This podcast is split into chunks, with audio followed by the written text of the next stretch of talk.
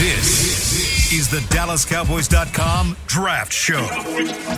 Your war room for insider news and draft analysis from deep within the confines of Cowboys headquarters at the Star in Frisco. Dallas Cowboys select CeeDee Lamb, wide receiver. And now, your hosts, Brian Broaddus, David Helman, Bucky Brooks, and Kyle Youmans. There are 120 days until the NFL draft. April 29th, 2021 will be here before you know it, but the draft show continues on here on Talking Cal, or excuse me, on the draft show presented uh, by Miller Lite. Glad you're with us. And, well, the intro was Brian Broaddus up at the beginning, as always, talking about, oh, they took him. One of my favorite clips ever, Brian. Thank you for giving that radio gold for CeeDee Lamb whenever they selected CeeDee Lamb. He's also got the gold in terms of the, the polo he's got on. He's got that Miller Lite swag with the draft show logo with the, the, the background. Dave's rocking the varsity jacket. David Helman with us as always. And then we've got Bucky Brooks in the house coming from Cali on the West Coast, streaming in live. That's the kind of insight you get here on the draft show is the fact that you've got over 50 years combined between these three covering the NFL draft and no matter where they are in the world, they're still a part of the draft show. But boys, how we doing? Uh, this week. There's been a lot that's changed since the last time we talked, Brian. I think the Cowboys went from what could have been the fourth overall pick. They're now sitting at 11 and a chance to still win the division. They're three and one since the draft show started, and I think that has to credit uh, what Derek Ingleton did in starting the draft show back up. Well, yeah, absolutely, and you know that was one of those things when you you know you look at the order of the draft, and at one time you're the, you're sitting in the four hole and you're looking at this board in a completely different light, and then you put some wins together and you have a chance to win the division, and now you're sitting in somewhere near the middle of the board, and then if you win and get in, you're now moving down further. So yeah, the the, the the dynamics of how the scouts even look at it. You know, they're thinking, okay, we're evaluating these players, and now we're evaluating these players, and now we're evaluating these players. So yeah, it's a it's a it's a journey uh, throughout, but uh, you know, good for the Cowboys, good for the fans, uh, the opportunity to play in the playoffs, and wherever they land in the draft order, you know, we'll be there to talk about it uh, every step of the way. What do you think about this, Bucky? Because I mean, even from the last time we talked, the Jets have won two straight games, and the the Jaguars have locked up that top overall picks. The, it, it, things continuously change in the NFL, as I know we all have been aware of. But I mean, even more so over the last couple of weeks. Yeah, I think what you see is the competitiveness of the league, and despite uh, what we on the outside talk about when it comes to draft picks and positioning. Uh, players and coaches are trying to win each and every week, and we've seen that play out. And I think the excitement that is building in Dallas, obviously, it's about a team that appears to be playing its best football going down the stretch. And it's really a bit of a blessing in disguise because now the draft positioning will probably better align with what the needs are. And I don't think you will have some of those tough conversations that were existing before when the Cowboys were positioned in the top five and we were talking about quarterbacks and all that other stuff. Dave, you agree with that? I am choosing to believe. No, I'm choosing to believe, Kyle. I'll tell you, this is our doing. Like you said, we are responsible for this. Uh, you know, the, the players and coaches on the team looked at our site and they were like, holy crap, they're already talking about the draft? we got to do something about this. And lo and behold, yeah, I, honestly, it sounds it sounds counterintuitive because obviously if you care about the draft you want the best pick possible. And you know maybe maybe being in the top five could have presented you in a situation where you can trade down. But i feel way i, I know people are going to say i'm blowing smoke but like i feel way less stressed out about picking between 10 and 16 yeah. than i do. I'm i'm serious brian. Who are you who are you going to pick with that top five pick? Who are you going to take Oh, we'll find us somebody to pick. You know, yeah. we'll, we'll find. You know what? Your quarterback situation hasn't resolved right, no. by any means. Stop. You know, stop it. Stop it. No, no. Your quarter, It's not. It's not. And uh, you know, and I, I know, know I, people, and you know, you've, you know, yeah. Bucky's right. This thing is now more in line. You could have taken one of those offensive linemen up there, but you know that, that the quarterback was in play. You know that that the, the tight end uh, who's a, a freak athlete was in play. I mean, there's a lot of things, a lot of directions you can. I look at it as this way, though. I'm happy they're winning. I'm happy they're having an opportunity for the division title, but I'm also thinking about what could I have done picking at the top of every single round and maybe moving some Yep. things around in order to to help my team. That that's the selfish scout in me thinking about am I closer to the Packers and the Saints and those people or do I need to get help to try and do that? And picking high in every one of those spots at least affords me that opportunity, I believe. Hey, and those things those things are not mutually exclusive. Like you can want the Cowboys to win and still be disappointed. You're absolutely right. Like I'm not that disappointed losing a top 10 pick. I'm very disappointed about not having pick 35, Right. pick 36 or pick 65 like those those picks at the top of the second, third, and fourth round. That's what gets me excited, and uh, you know it, it's it's exciting what the team is doing, but it's it's a little bit of a bummer to know that you know those picks are probably going to be more like 45, 46, Well, 75, that type just of thing. just real quick guys i mean we saw last week the cowboys play the eagles and it looks like the eagles have the same problems that you have you know they, they, you look at their defense and the secondary and now you're thinking well philadelphia's going to be picking against uh, ahead of us all day you know? And that's and that's you know when you start you start thinking about okay and you could say that about i guess all the teams but especially a team within your division you see bad secondary play there.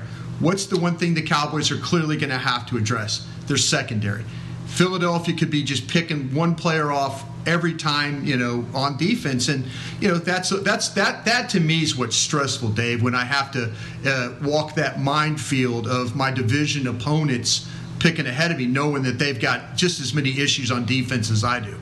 But the thing is, then Brian, what you got to do is you got to scout the scouts, and how confident are you Right. that they can pick Mm. the right guys? And so it's looking at them and saying, okay, they have a need like we have a need, but their track record suggested they can't pick the right guy. We're not going to be picking from maybe the same lot. And so I think it's a situation where you probably feel better about the team winning because I think it was probably more important from a cultural standpoint mm-hmm. Right. that Mike McCarthy could fix the issues because if you lose the belief of the players in the locker room, I don't really know what 2021 would have looked like if this team fell apart going down the stretch.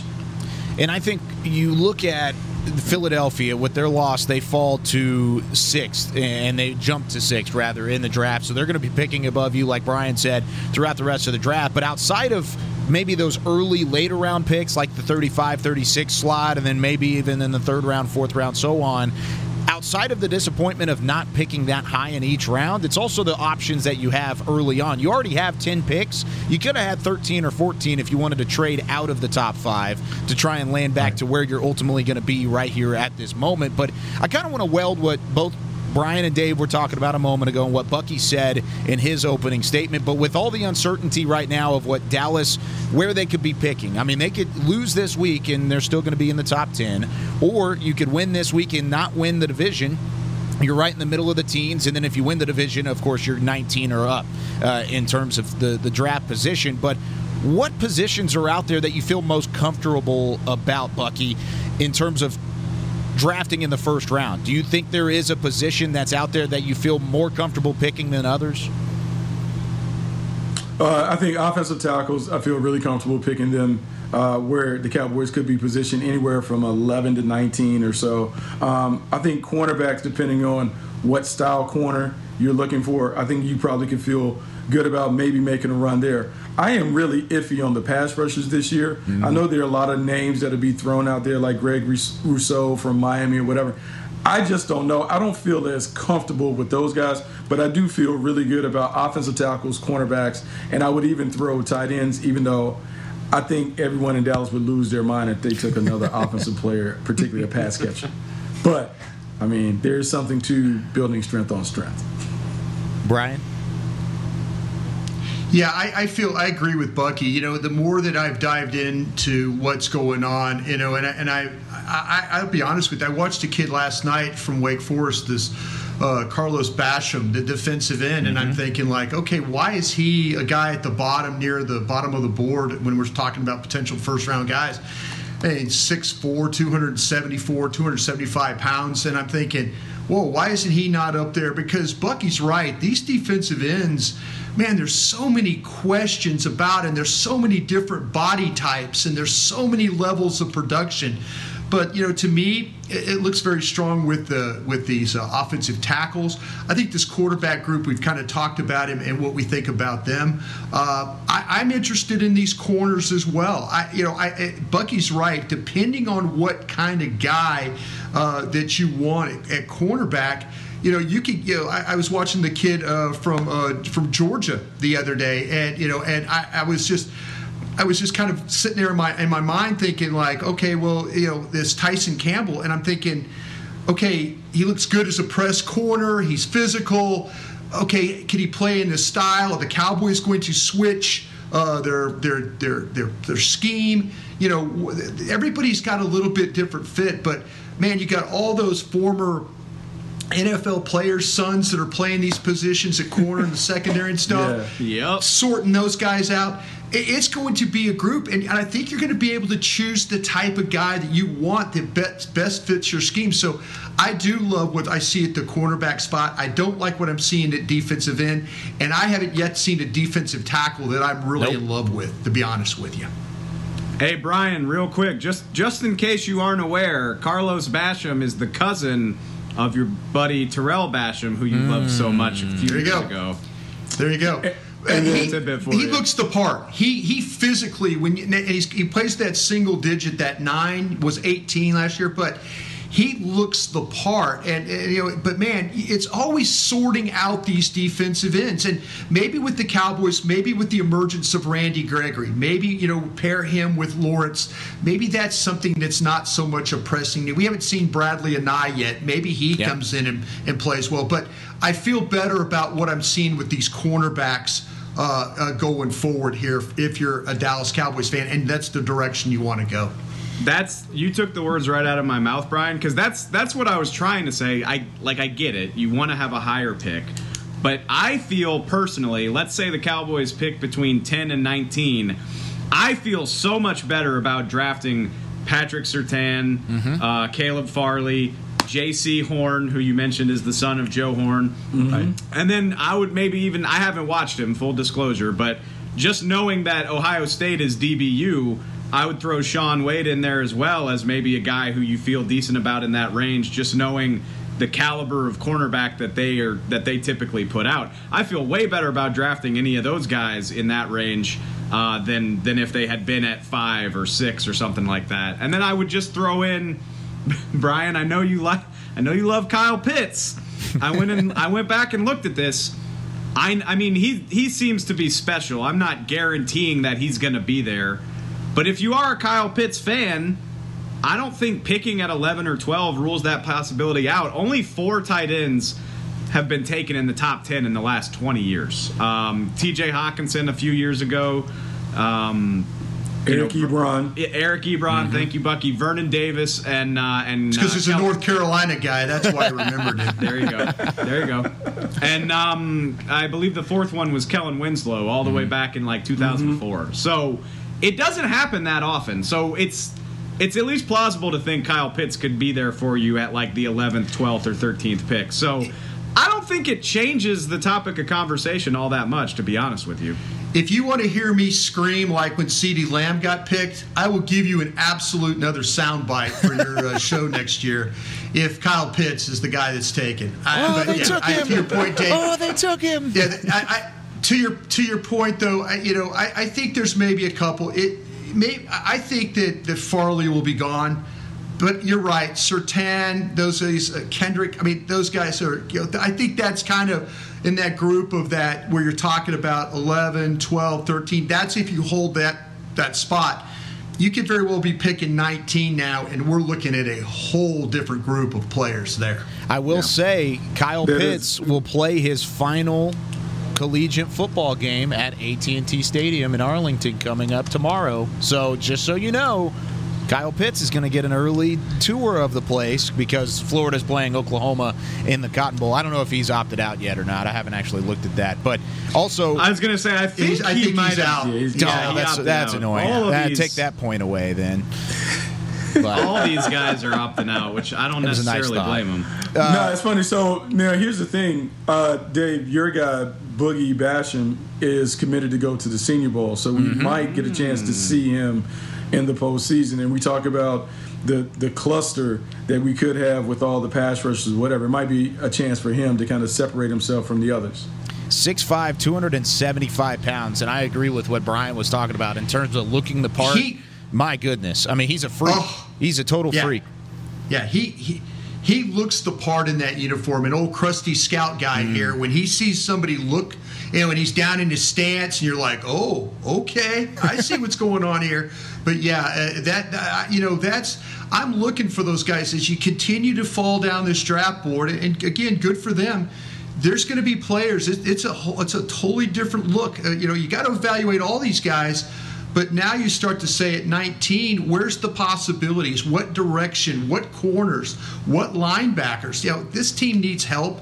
They need defensive help. But you know, I, again, that's that's my focus right now is to find which one of these guys is the best fit uh, for this football team. Well, and that's a, another great point because there's going to be a lot of people listening to this and listening to our show throughout the offseason and rolling their eyes at the possibility of drafting an offensive player in the first round.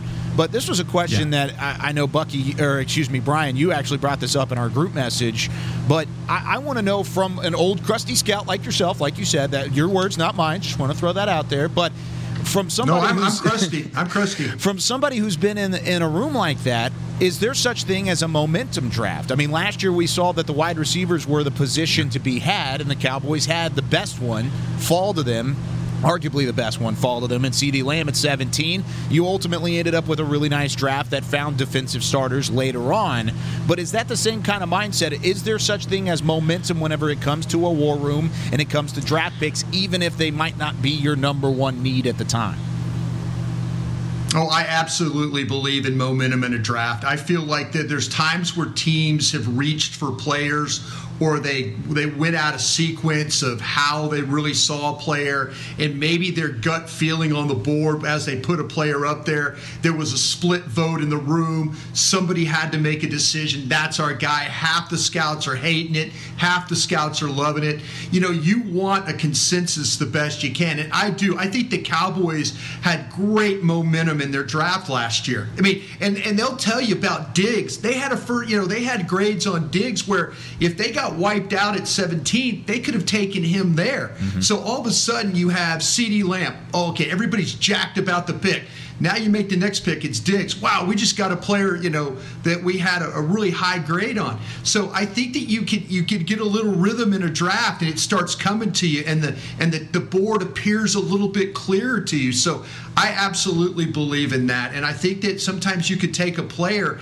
and it throws off that rhythm of how you're picking and you're reaching and did we do the right thing? Is there questions? I think the Cowboys were in great rhythm last year when they were drafting their board You know, Brian, to piggyback on that point, I believe that's why you have to vet everything out. And we talk about the board. We have the horizontal board where guys are broken down by position, but then also the vertical board. And whether you have 125 or 150 prospects on that board, if you stay true to it and the grades are like consistent, I think what you do is you just pick it off as it comes. Right. And so if you talk about Diggs having a first round grade because maybe he was their 18th best prospect on the board, that is what you should do. You shouldn't go out of turn trying to pick a guy. And that's where you have to be really, really mindful of need because sometimes in reaching for that need, you end up taking a bad player. And two, three years later, we're having to go back and fish in the same pond because we really didn't get a guy that was worthy of being selected at that spot. See, I, I will say that isn't isn't that Bucky? I think that's exactly why I don't believe that momentum exists. With all hmm. due respect to Brian, because this it all it resets every time you pick. Like every time you pick, you've got to wait for the other 31 teams to pick, and then it all resets. Like case in point, 2016, everybody's high fiving about Zeke Elliott. It like everybody's excited. I don't think there were anybody that was like too upset about passing on Ramsey. You get to the next round and you get wiped out. They lost Kevin Dodd and Emmanuel Ogbah like back to back right in front of them, and they they kind of had to scramble. And I think the Jaylon pick worked out better than a lot of people thought, but it still probably wasn't what they wanted to do. Mm-hmm. And then the next year, You got a lot of people that don't love Taco Charlton. That pick's not beloved across the board. But then the next day comes and you have two really solid defensive backs fall to you. I mean, Jourdan Lewis felt like a steal at the time. Again, not talking about the way their careers panned out, but the way the pick was received at the time and the thought process. You came out of Friday of that draft feeling really good about restocking your secondary, even though a lot of people weren't in love with the first round pick. So I just think I think all of these picks are unique unto themselves because of all the circumstances that go. Well, you just it. mentioned you just mentioned the players that are probably not going to be here, but did you have oh. them for two or three years? I'm just talking about the rhythm of the draft and the way, because like Bucky's right. There's sometimes teams will reach on players and it throws them off, and they're all of a sudden it's like. You know, I, I remember this in, in, a, in, a, in a draft with Bill Parcells when we, we took DeMarcus Ware and like Parcells wanted Shawne Merriman, and you know, and, and and we were adamant about where, where, where, and all of a sudden it's like you know we take we take uh we take Ware Parcells is picked, but the momentum carried us to like okay, let's focus on Marcus Spears, let's focus on the next guy, and we were we were working our way that but it was the it was it was it was having that plan and executing the plan and the momentum going forward where you know Parcells was pissed and we didn't care. You know we were focused on we were focused on our guy. And then all of a sudden we drew Parcells back into the draft because oh wait Spears is there. And he's like Jerry goes Brian tell me who's going to take defensive ends in front of us? I said Cincinnati Minnesota. You know those teams took two defensive ends but they didn't take Spears and then the, then the next I mean it, it just was I believe in the, in the wave of that, the feeling of the room. That's the that's the momentum I'm drawing from it. Yeah, you it, the players are different. You're right, but the feeling you get is like, hey, we're nailing this thing. We're working. We're we're working the board. We're working the phones. We're doing everything we can. And at the end of the day, you sit back and you look at your board and you go, damn, we had a good day. You know, that's that's momentum to me.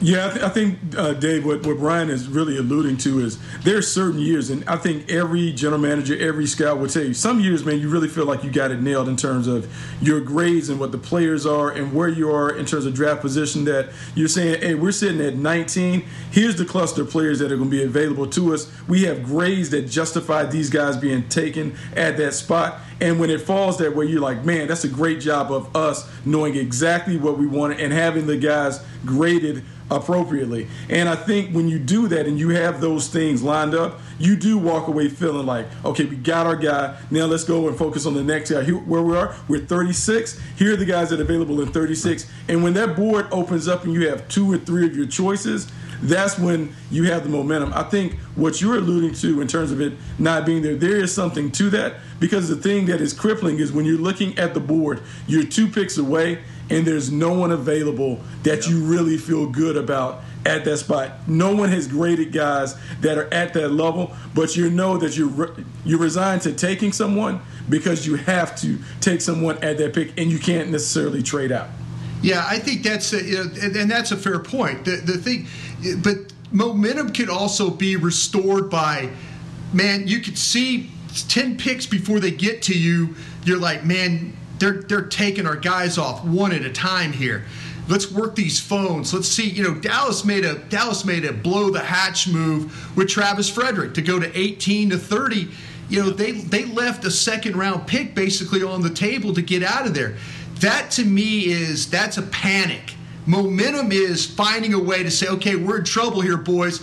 Let's let's see what we could get. If we could get a two out of this, let's go.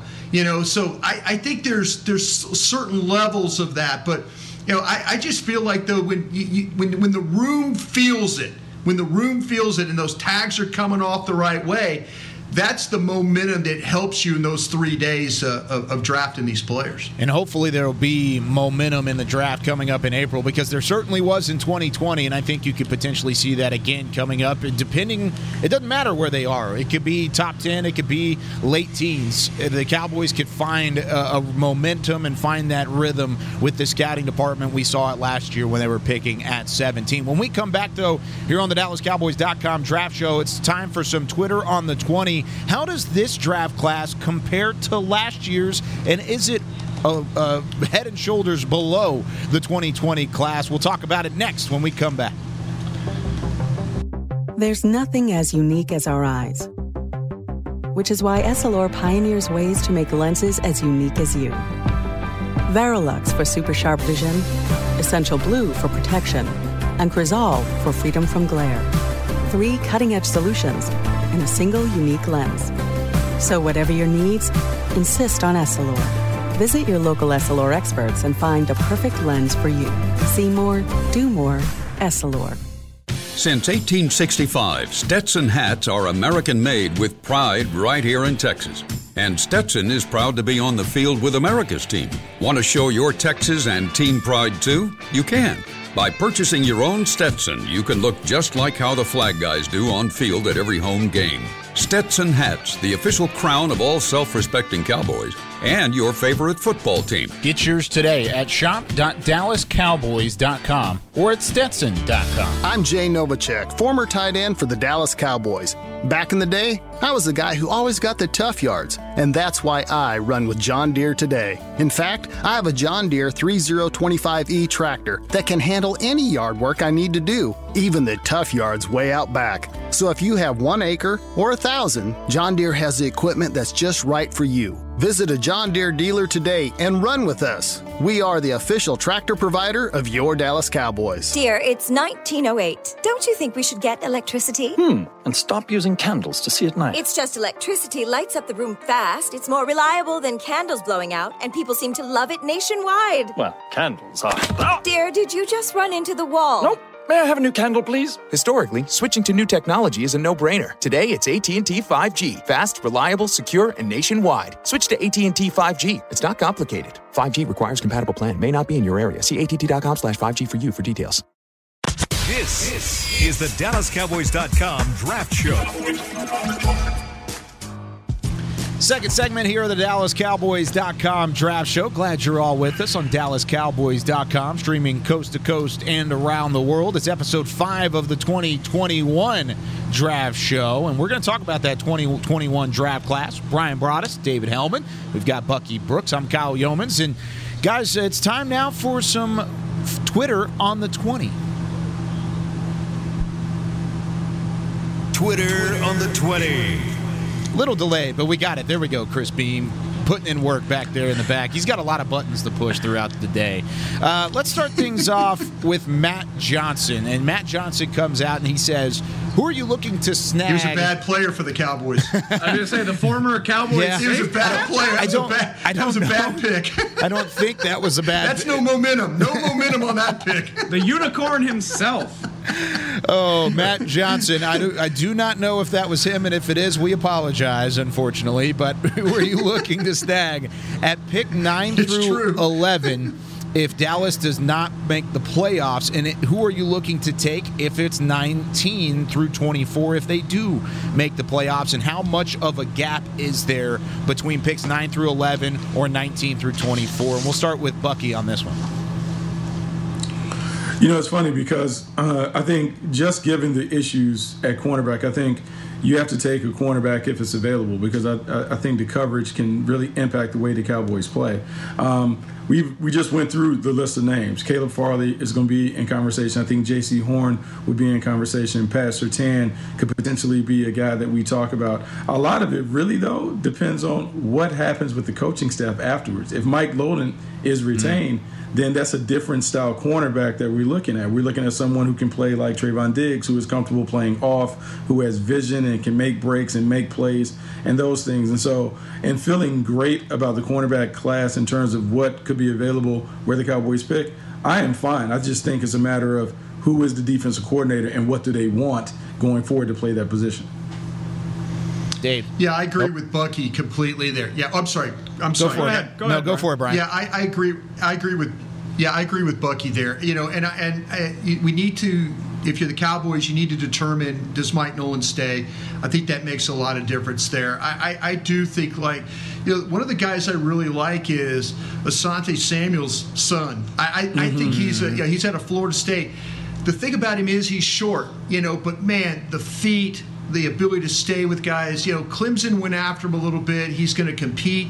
You know, but I, I think he's got all the skills. He, he's just short. You know, Shaun Wade is a guy that you kind of watch him at Ohio State. He plays in the slot. He plays outside. He doesn't always start. He's not always on the field.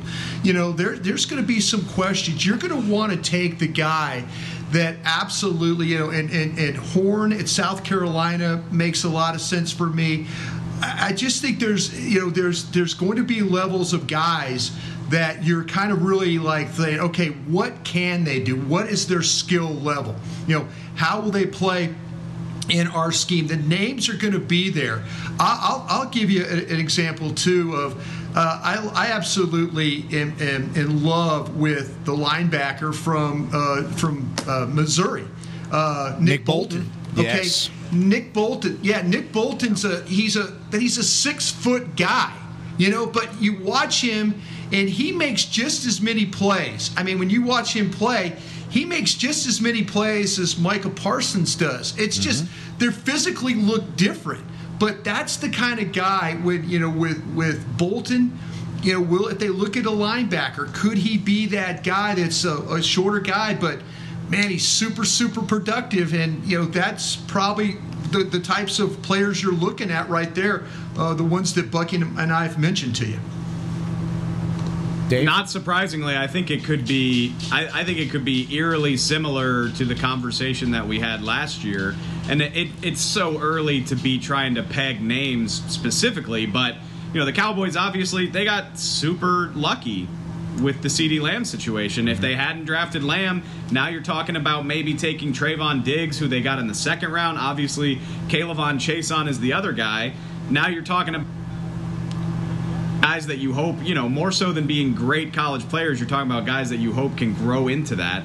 And that, you know, Bucky Bucky said in the first segment, like, I'm not in love with this edge rusher class. No. But but but you know some edge rushers are gonna get taken in the first round. So mm-hmm. and I know, I know, Kyle. We have a question about the Miami edge rushers, mm-hmm. so we can get to that. But uh, may, maybe if you're picking at 15, 16, 19, maybe you're talking about a guy like a Gregory Rousseau or Jaelan Phillips out of Miami or Carlos Basham. Because um, I mean, those are those are the types of guys that are available when you're picking there are typically and not universally, obviously, because you got CeeDee Lamb, but you have to at least embrace the possibility that you're taking a guy who you're hoping can develop into a better player than what he was in college. I like that a lot. And we're going to get to that Miami question here in a little bit, but I wanted to go to the guy that Brian was talking about in Asante Samuel, 5'10, 184 pounds out of Florida State. I mean, I, the, the notes that I had on his film was he gets his hand on the football. I mean, he, it seems like he just finds a way to be in the right spot. He's got good movement, good uh, j- goes to both sides of the formation, and then also nine PBUs in each of the last two seasons. And that was a season this year that he opted out of the final month of the regular season for Florida State. So I, this is a guy who, once again, we, we kind of talk about the, the, the, the traits versus the production. He's a production guy, and he's been there, whereas the traits haven't necessarily been there, but it also kind of depends on the type of corner that you're looking at there, Brian. Yeah, this kid. I mean, when you talk, these some of these corners are coming in, and, and Bucky talked about this a couple of shows ago there's some of these corners that were converted wide receivers, mm-hmm. and you know this this kid Samuel, he from the crib to the field, he was born to play quarterback. you know, and I, you know his dad was one of the most competitive guys I'd ever. You know, we talk about Antoine Winfield and what he's done, yep. and you know his son and all that. Uh, this kid's got the same kind of makeup as his old man, and and I, the quickness, the footwork the the way he gets at, the way he plays with his eyes, the way he doesn't let guys get away from him. The only thing is he's short. He is. He's going to measure 5'10 and I'm sorry, yep. but but you watch him play, he's got some special traits to him and I think that people will ding him because of his his height, but if you watch the tape, you'll be impressed by him. You know, I, Brian, I think you bring up a couple points. Uh, one, we always talk about in the in, in the scouting industry the family business. And sometimes when we talk about bloodlines, is this the family business? Is this what this family does? And so when you talk about Asante Samuel Jr. going from the crib to the field mm-hmm. and his dad being such a prolific player in terms of the way that he played with instincts and awareness and those things, you wonder, was he able to pass those things down? Uh, Kyle, you pointed out production and how it matters. Mm-hmm. And I think it's really important that as we continue to have these conversations about the cornerbacks and others, that we understand the different types of production. If we're going to continue to play a zone scheme where Mike Nolan is putting really an emphasis on turnovers, then we have to check the background and see does this guy have a long history of getting his hands on the ball yep. and turning it over? Because if not, it's, it's kind of like the Byron Jones conversation. Byron Jones is a terrific man cover guy, but you can't expect guys who always have their back to the ball to also get a bunch of interceptions. Mm-hmm. And so you see PBUs as opposed to interceptions. And so as we kind of narrow the focus in terms of fit and scheme, finding the right corners who have the production that really fits what this scheme wants to bear. So let's uh, let's go from corner to, to edge rusher because I think that's where even in this conversation, Bucky, you're going to see traits versus production. And, and, this is a question from Bluff City Cowboys on Twitter. Uh, they tweeted and said, "Who is the better defensive end from Miami, Greg Rousseau, who is, I guess, throughout the the the season has been tabbed as a top 15 prospect, but opted out of 2020, which gave way to Jaelan Phillips, who had a fantastic 2020, has really shown up here in this season. He at the time and in his question said, I personally like Phillips a lot more. We'll start with Dave on this one because you brought it up initially, but then we'll go to Bucky and Brian will close us out on this. But I like Phillips more as well, based off of what I had seen. I know Jeff Kavanaugh would agree with that as well, but what do you think about these guys? I actually I spent my morning with watching Phillips, so thank you for the heads up that we were going to talk about him. Uh, I, I, I mean, just from the, from just from what I saw, and this shouldn't be surprising for, you know, a, a, rising college player who's really had one season in the spotlight. I, I didn't see a lot of power, but I was impressed by his speed and his footwork. Um, you know, it, it didn't seem like he got a lot of push if the tackle got his hands on him, but he's got the speed to get around him. He's got the moves to get inside of him. Um, I liked what I saw, and then the big thing for me, which we've talked about this a few times already this year on the show. I you know, Rousseau hasn't played. Rousseau yep. played last year. He didn't. He hasn't put any stuff on tape this season, and I I'm tempted to lean toward uh, Phillips just because he's got games on tape that I can look at and say, this is what this guy did in October and November. And I mean, that sounds harsh to Rousseau, I suppose, but he doesn't have that. So that's kind of where my head's at. Yeah, I think it's a valid point. I will say this about Rousseau because when you dig in Rousseau's background, Rousseau was a wide receiver who has made the switch to being a defensive end. And he talked about Manny Diaz and those guys of laying out a vision for how he was going to develop. And so a season ago, you saw him get double digit sacks. You saw him kind of put it together without even really knowing what he's doing. And having a conversation with him earlier, he had talked about learning moves and trying to figure out how to sequence that. Now, to your point, Dave, we haven't seen it play out in real time. So we don't know how much he's improved. But I will say, in scouting your coaching staff, if you have a teacher at that defensive end, that, that D line coach position, and he is able to say, okay, I like what he is, I like the length, I like the speed and explosiveness, and if I can give him a tool or two, he can be a high end rusher. I would lean a little more towards Rousseau because I believe his athleticism is going to be off the charts when we see him at the combine. Mm. Yeah, there's no question about this. And this is a lesson you need to learn. They both were number 15. Yep. So be careful what tape yeah. you're trying to dig up because yep. you might be watching, they're both 165 and 167. And they kind of look the same yep. on tape. So you got to be careful about that. But, you know, I, I lean towards Phillips. I do understand it. Talking to some folks down at Miami, they do swear by Rousseau. I mean, they, they feel like that, that he has got the best upside of of, of the two. And uh, but I, I I tend just watching, and, and maybe it's because of the, you know seeing it this year or seeing it you know live, eh, you know, or not live, but you know eh, currently. I just feel like that there's a there's just a, a better I have a better feel for Phillips's game, the way he's able to close, uh, the way he's able to get his hands on blockers, the mm-hmm. way he's able to control. This guy's got some foot quickness to him. You know, I only saw one play where I felt like that he was in really bad shape, and it resulted in a touchdown. But other than that, the guy could change directions. He could get back on plays. You know, he doesn't play like a tall guy. He plays like a guy that's you know, is a is a is a compact guy, but he's got that movement, that quickness to him and stuff. But man, it, it, this, this this is where I struggle. These Miami guys, I struggled. I, they, these are two, as they say in the scouting word, world, these are two boom or bust mm-hmm. project or not projects or prospects. Mm-hmm. You know, because mm-hmm. you could hit big on either one of these guys or then it could be a whole nother situation where you're looking at yourself and like, man, the vision we had for those guys doesn't match how they play in the NFL. I love the link from Rousseau. I mean, six seven uses his wingspan really well. Yeah. The one thing about Jaelan Phillips, there's a couple things on him actually. One, he struggled with some ankle and wrist injuries in the past that have that forced him to miss over half of his potential games. Also, not to mention, he almost retired from football with these injury issues before he transferred from UCLA.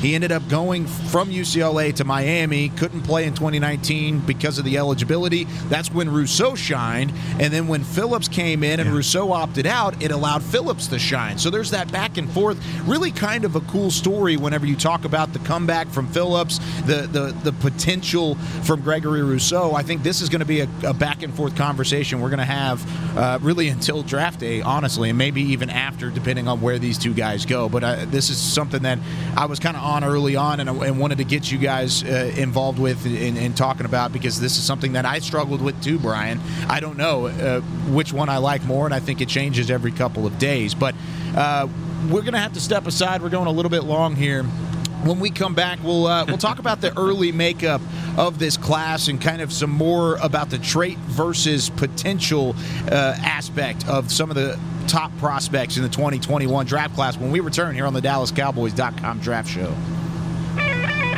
We're back with a tasty treat that's sweeping airwaves and taste buds. It's new Dr. Pepper and Cream Soda. Let's take a listen. Dr. Pepper and Cream Soda's here a new combo that's music to my ears, okay. Let's play. Cream soda and Dr. Pepper time. Pour it in a glass of ice. Ah, music to my ears and mouth. New Dr. Pepper and Cream Soda. A delicious duet. There's nothing as unique as our eyes, which is why Essilor pioneers ways to make lenses as unique as you. Varilux for super sharp vision, Essential Blue for protection, and Crizal for freedom from glare. Three cutting edge solutions in a single unique lens. So, whatever your needs, insist on Essilor. Visit your local Essilor experts and find the perfect lens for you. See more, do more, Essilor.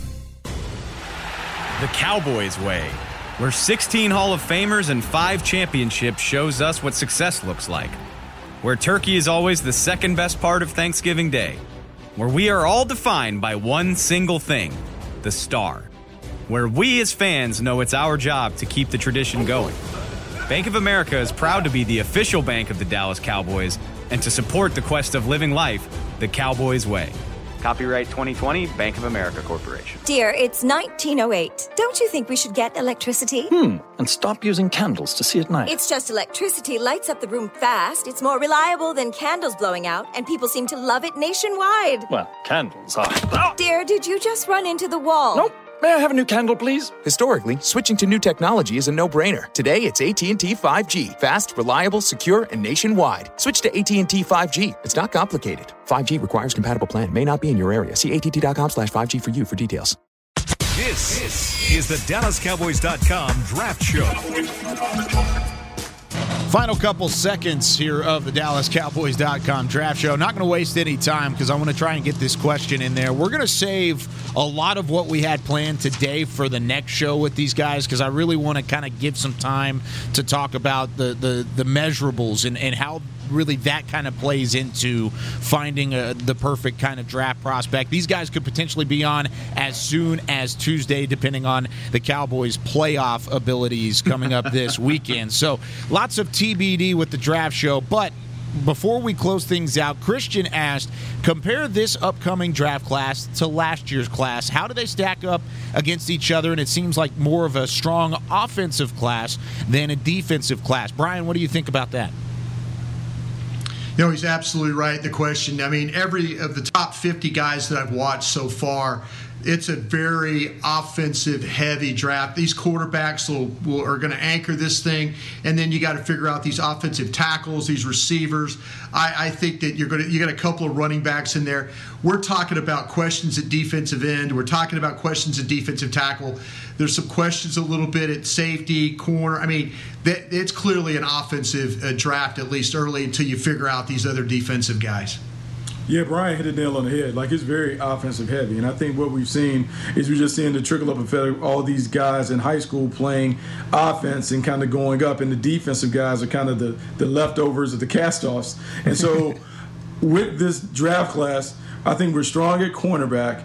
But really, that's really the strongest position because the questions at pass rusher are plenty. Uh, you don't have a dominant defensive tackle that sits at the top of the boards. Linebackers are just kind of meh. And so I think you, you kind of have to load up on your offensive guys, and then you have to have a very clear vision for what you want defensively to find the guys that fit that and are drafted at the right place so your expectations aren't out of line with what their ability is. If you, it's actually kind of funny. Like if you just look at the positional breakdown, I feel like the strengths, at least at the top of this draft, look kind of similar to last year. Like hmm. you're talking about maybe four quarterbacks that go in the first round, maybe a fifth, but like mm-hmm. four that you feel pretty confident about. A lot of pass catchers that you're excited mm-hmm. about, whether it's Chase, Smith. We'll throw Kyle Pitts in there because he's basically a mm-hmm. receiver anyway. uh, and then, you know, if there's a defensive strength in this draft, obvi- you know, last year they had Chase Young, which that that's a huge difference. But other than that, you would probably say cornerback is the strength defensively, and then you got a, a whole bunch of offensive tackles that you feel really good about. Um, I think the talent level last year looks more impressive to me right now, but I think a big part of that is also we haven't gotten to see some of the absolute best players from this class play. I mean, how much different would we feel about this class if Gregory Rousseau had played a whole season, or uh, you know, if Ja'Marr Chase had played, or you know, any number of these really talented guys that opted to sit out? I think we'd probably be a little bit more excited if we had 10, 11 games of Caleb Farley tape. So I'm not ready to say that it's drastically worse than last year, but I do think it's funny that you know the the strengths are kind of similar when you just look at it in terms of position. That perception is everything, and right now the perception is off of 2019 tape for a lot of these top prospects. In 2020, is still kind of up in the air. That's a really good point, Dave, and I think that's something we might have to bring back up in a different edition of the show. But that is going to do it for us today here on the DallasCowboys.com Draft Show. Thanks to everybody tuning in, whether you're listening live or you're listening on the podcast app. Be sure to join these guys either next Tuesday or two Tuesdays from now. It'll be interesting to see, depending on the Cowboys making the playoffs, because if the Cowboys do not make the playoffs or they are eliminated, we'll have two draft shows starting next week. This group will be on Tuesdays, then KT, Jeff Kavanaugh, and Dane Brugler will be on Thursday. Lots of fun still to be had as there's 120 days till the NFL draft. But for Chris Beam, for Brian Broaddus, for Bucky Brooks, and David Helman, I'm Kyle Youmans saying so long. Thanks for listening to the DallasCowboys.com Draft Show. This has been a production of DallasCowboys.com and the Dallas Cowboys Football Club. How about this, Cowboys? Yeah!